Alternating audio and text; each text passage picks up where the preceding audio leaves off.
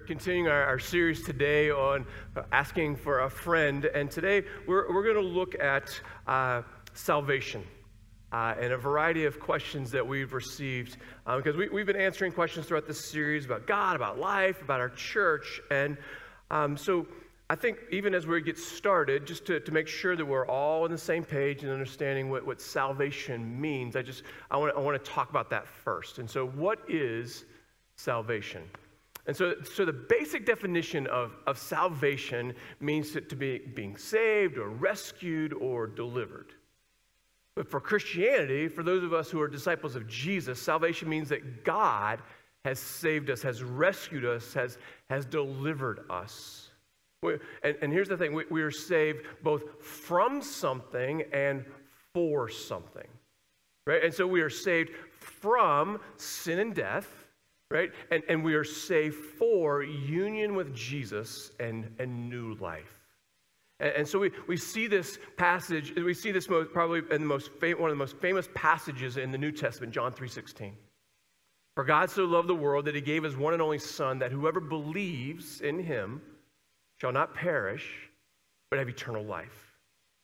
And so this, this verse tells us that, that God saves us from perishing, right, to, and for eternal life, which in a nutshell is the basic idea of salvation.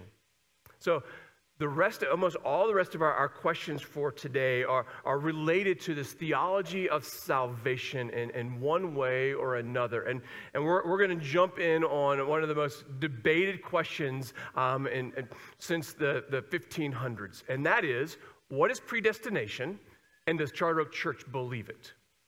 So it's a two part question, right? And so, so let's answer the, the first question. So, what is predestination? Some of you, you're like, I've never even heard that word. That's okay.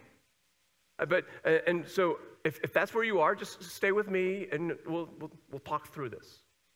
So, predestination is the belief that God predetermines, predetermines who is and who isn't saved. In other words, it's the belief that God chooses who will and who won't receive salvation. And sometimes uh, those people God chooses to save are, are referred to as the elect.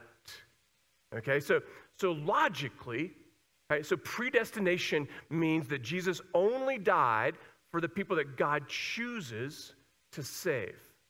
In other words, he, he died for a limited number of people, a limited group of people.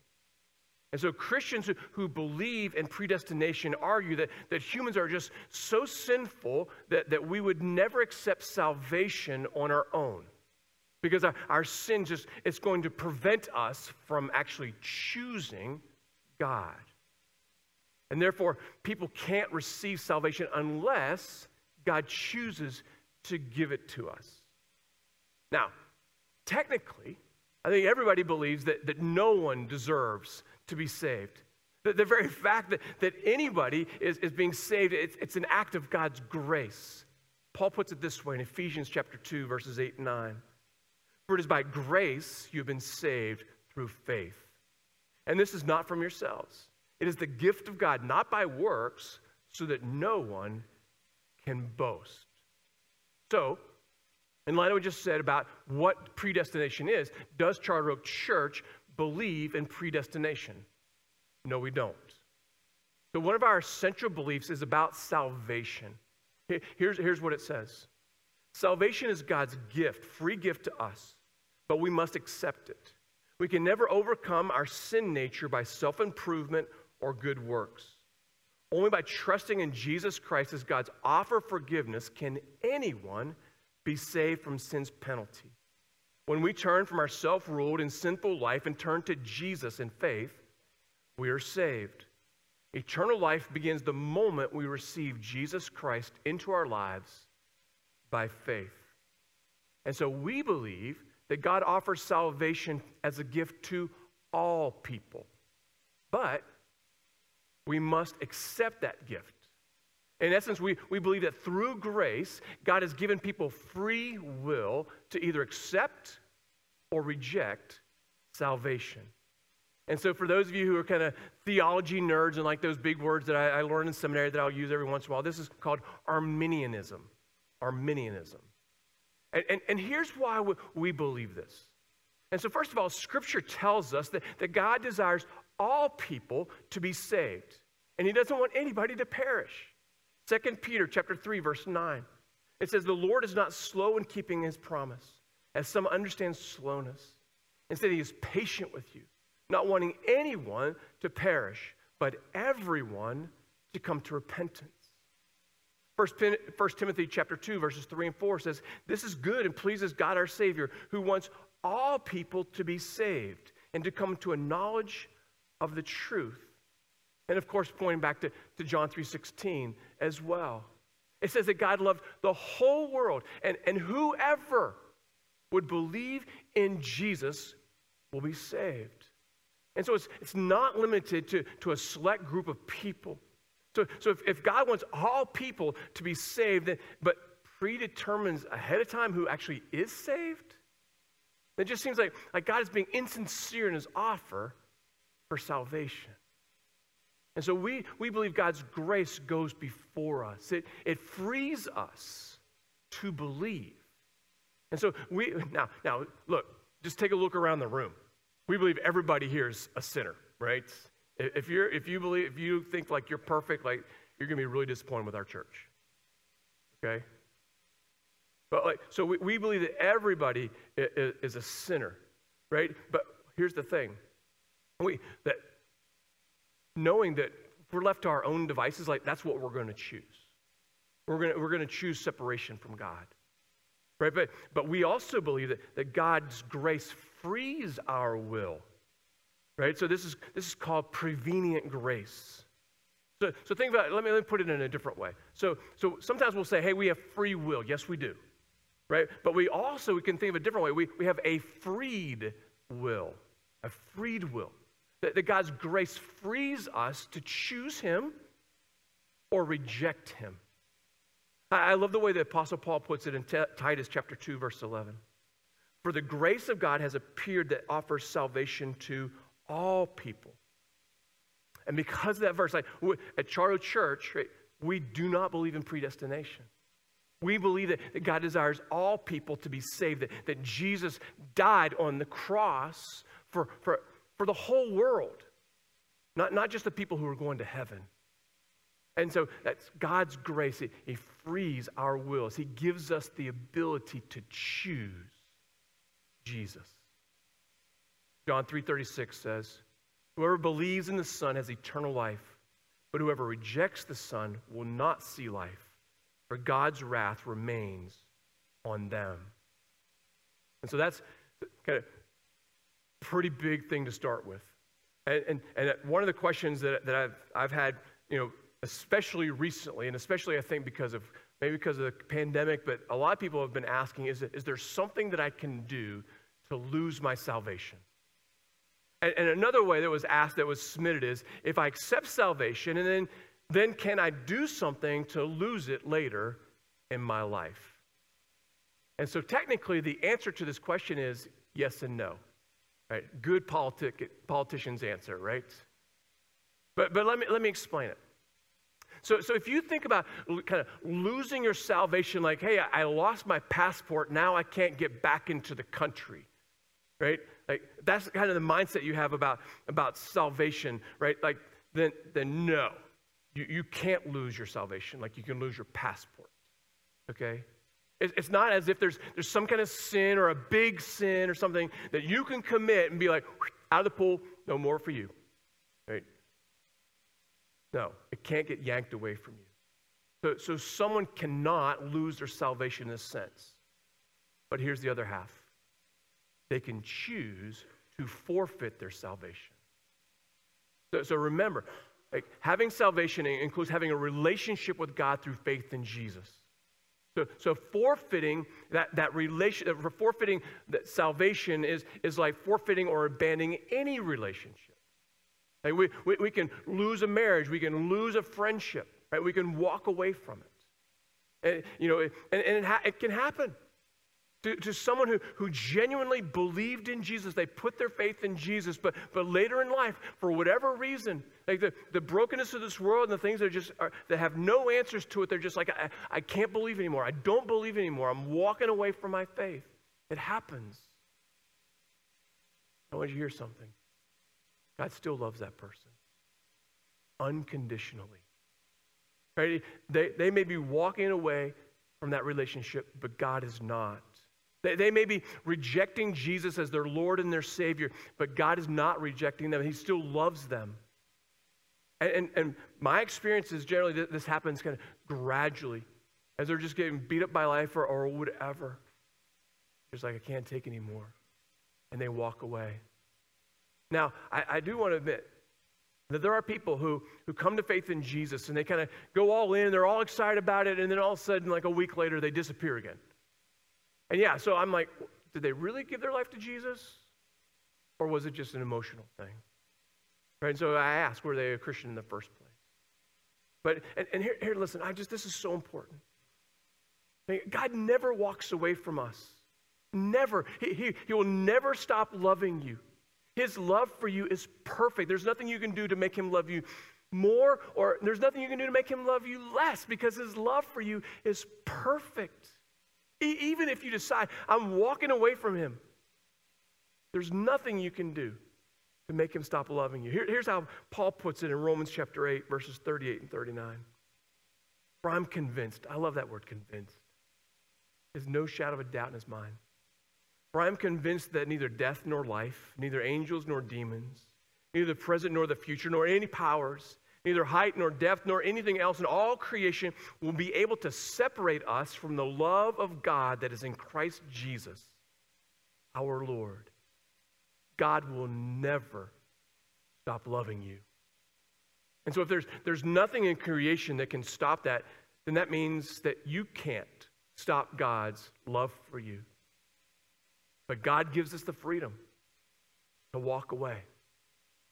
Remember the parable of, of the prodigal son that Jesus told? A father loved that son. The son walked away, left everything. He prayed and prayed that one day that son would return.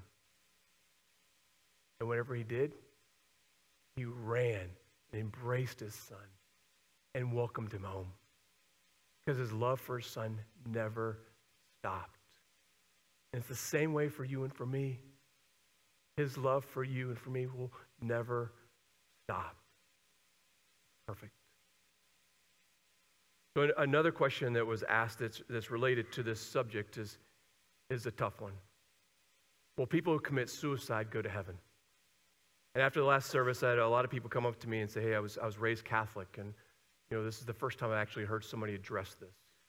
And they just like, they were raised in such a way they thought, yep, you, you absolutely go to hell commit suicide. And I want to make very clear we do not believe that. We do not believe that someone who commits suicide is sent to hell. The only thing, the only way that someone goes to hell is by rejecting Jesus as your Lord and your Savior. And so, if someone who, who has accepted Jesus, they put their faith in Jesus as their Lord and their Savior, and they commit suicide, they do not go automatically go to hell. And, and, and, listen, just let, let me just as strongly as I possibly can voice that, that suicide is never the right option. If you or, or someone you know is struggling with, with suicidal thoughts, I, I implore you, please seek out mental health and, and professional support immediately. Right? Speak up. As, as, as, a church family, we, we, will never judge you or, or, or, or think less of you because this is something that you're dealing with in your life. And, and listen, for, for the rest of us, like, like we, we should never shy away when, when, when we hear someone, a brother or sister, someone in, in our church or in a family or friend that's talking about suicidal thoughts. Like, don't run away from that. Engage, please. Love on them, walk beside them, help them to find the, the help that they need with this mental illness. You know, as I said earlier, you know, salvation means being saved from something and for something. that we are saved for eternal life with God and we are saved from condemnation. And that's, that's what God wants us to hear, that that's why Jesus died for us. No matter where you find your life and what you're struggling with in your life, that that is true for you. So this leads to our next question. So why does hell exist? Wouldn't it be the most loving for everyone to go to heaven, even if it meant God had to force them there? Right? Another two part question. You guys love two part questions. Hey, when, when we do family meetings, you know, someone be like, I have a pastor, I have a question. Well, actually, I have two questions, you know, or I have a follow up question. I, I, and I get it. So, so, so let's take the, the second half of this question first, right? Wouldn't it be the most loving thing for everyone to go to heaven, even if it meant God had to force them there? No, it wouldn't. It would not be more loving for God to force someone to go to heaven. Why? Because love is never forceful or coercive. Paul writes in 1 Corinthians 13 5, love does not insist on its own way. God will not insist on getting his way by, by forcing us to be with him forever. And I think we all understand this that, that love includes risk. Right? God, God is risking that, that some people will not want to spend eternity with Him. And, and frankly, I mean, come on, if, God did force everyone to go to heaven, then, then free will doesn't really exist. So the, now, the, the other part of that question is so, so then why does hell exist? And so the, the basic definition of hell is, is eternal separation from God. And we, we believe that heaven and hell are, are real places of eternal existence. And so, so, why is it possible for people to be separated from God in the first place? Well, first of all, it's possible because God is love. You might be thinking, because God is love, that's why it's possible? As, strange as that might sound, but I want you to remember that, that love means that, that God's not going to force us to choose Him. We're given free will to, to reject God, which means that we can choose to be separated from Him, which means that we can choose hell. So it's possible because God is love, but I also want you to know it's, it's hell is, exists also because God is holy. 1 Peter chapter 1, so it says the next, it says chapter 2 there, it's 1 Peter chapter 1, verses 15 and 16. It says, But just as he who called you is holy, so be holy in all you do. For it is written, Be holy because I am holy. Now I get it. Some, some Christians, like they, they, they want to emphasize the, the love of God, right? But then when they do that, they, they seem to do it at the exclusion of the holiness of God. And so if God is only love, then it just it seems ridiculous for hell to exist. But God is also holy. And he's not just holy, he's holy, holy, holy, the Lord God Almighty. When you see something that is three together like that, you know it's perfect. God is perfectly holy. Right? And so to say that God is holy, it means that he is pure, that, that he refuses to turn a blind eye to sin. It, means that, that God is going to execute true justice, that evil will be dealt with, that, that sin cannot and will not exist in his presence. So if, if God wasn't holy, then, then it would mean that God doesn't really care about destroying sin from our lives. I don't know about you, but like, I, I don't want to serve a God who just says, hey, hey, do whatever you want. I'm just a loving God. Like, hey, everybody sins. Just, just Deal with it. You'll be fine. Ultimately, I don't think any of us want that. No, we want, we want to serve a holy God who isn't soft on sin. But here, listen to this who isn't soft on sin, but does everything in his power to destroy it. That's the kind of God that we want. That's the kind of God that we have. That's the kind of God that we need. And so all of this talk about sin and brokenness and all this stuff, it, it really sets up our final question. And that is, why did Jesus have to die? And to me, I think this is, this is one of those phenomenal questions that, you know, actually theologians have been wrestling and, and dealing with this question for 2,000 years. And so let's see if I can get 2,000 years worth of, of theology in like five minutes. Okay? Are you ready for this? So, first of all, we have to start with a fundamental truth that, that evil and sin, they, they, they, they are and, and they cause havoc, right, in, in the world that, that God created as good. Like sin ruins things, it, it ruins relationships, it, it causes injustice, it, it damages anything and everything that it gets its hands on. And so we live in a world that, that is broken and tainted because of sin. Sin, sin is like the disease, a, a disease that, that attacks our body and destroys everything that it comes in contact with. So, whose job is it to, to get rid of sin? It's God's job to do that. God, God hates sin and, and He longs to, to rid the world of it. So, so the question becomes so why doesn't God just kind of wipe it all away? Why doesn't God just rid the world and clean the world of sin and evil? Well, because we're humans. And because we're, we're, we're humans, every single one of us are, are sinners. And so we, yes, even us who, who are followers of Jesus, we contribute to the evil and the sin in this world. We, we contribute to the problem of sin. Actually, it says this in Romans 3:23. For all have sinned and fall short of the glory of God. And that what that really means is that if God were to get rid of every trace of, of evil in this world, then he'd have to get rid of us. But you see, the good news is that the story of, of Christianity is it's a story of how God is removing sin from his creation and saving us. And so we see this both in the Old Testament and the New Testament. So in the Old Testament, God, God this through, did this through a, a, symbolic action that, that may, I mean, for us, I think we, we look back and we're like, man, that is really strange because we just we don't have any context for what they did. So, so instead of allowing human beings to, to die because of their sin, God allowed animals to be substituted in our place. And so the biblical word for this is atonement. Atonement. And so Old Testament books like Exodus and Leviticus, they, they lay out how all of this, the, the, this ritual happened.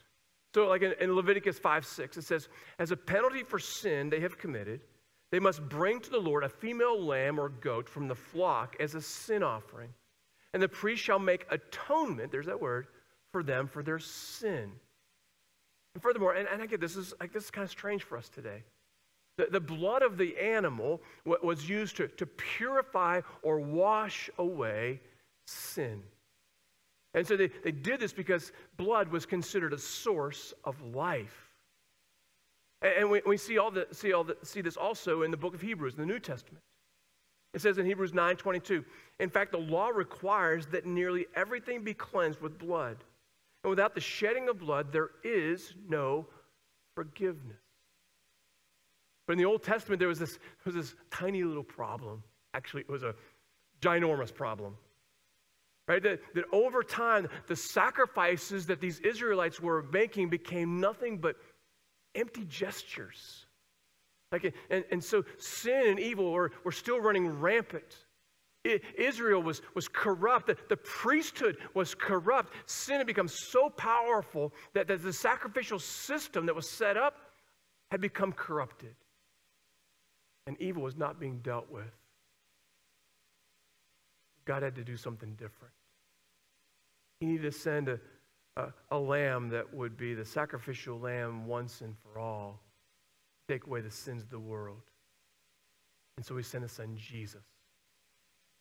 He came to, to dwell among us so that he could offer his life as a sacrifice for our sin, a sacrifice of atonement. It was his blood that, that would purify the sins of all the world. Romans 3:25 says, God presented Christ as a sacrifice of atonement through shedding of his blood to re- be received by faith. And so on a hill far away, on an old rugged cross, Jesus died to pay the penalty for our sins.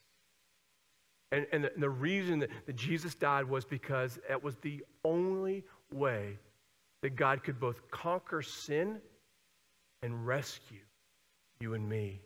He, he died in our place, taking the, the weight of sin upon himself. And, and he did it to give you and me salvation, to save us from sin, and to save us for eternal life. And perhaps the, the, the best way to end all of this is to allow Scripture to speak for itself. Hebrews chapter 9, verse 26 to 28. Christ has appeared once for all at the culmination of the ages to do away with sin by the sacrifice of himself. Just as people are destined to die once and after that to face judgment, so Christ was sacrificed once to take away the sins of many. And he will appear a second time, not to bear sin, but to bring salvation to those who are waiting for him. Let's pray.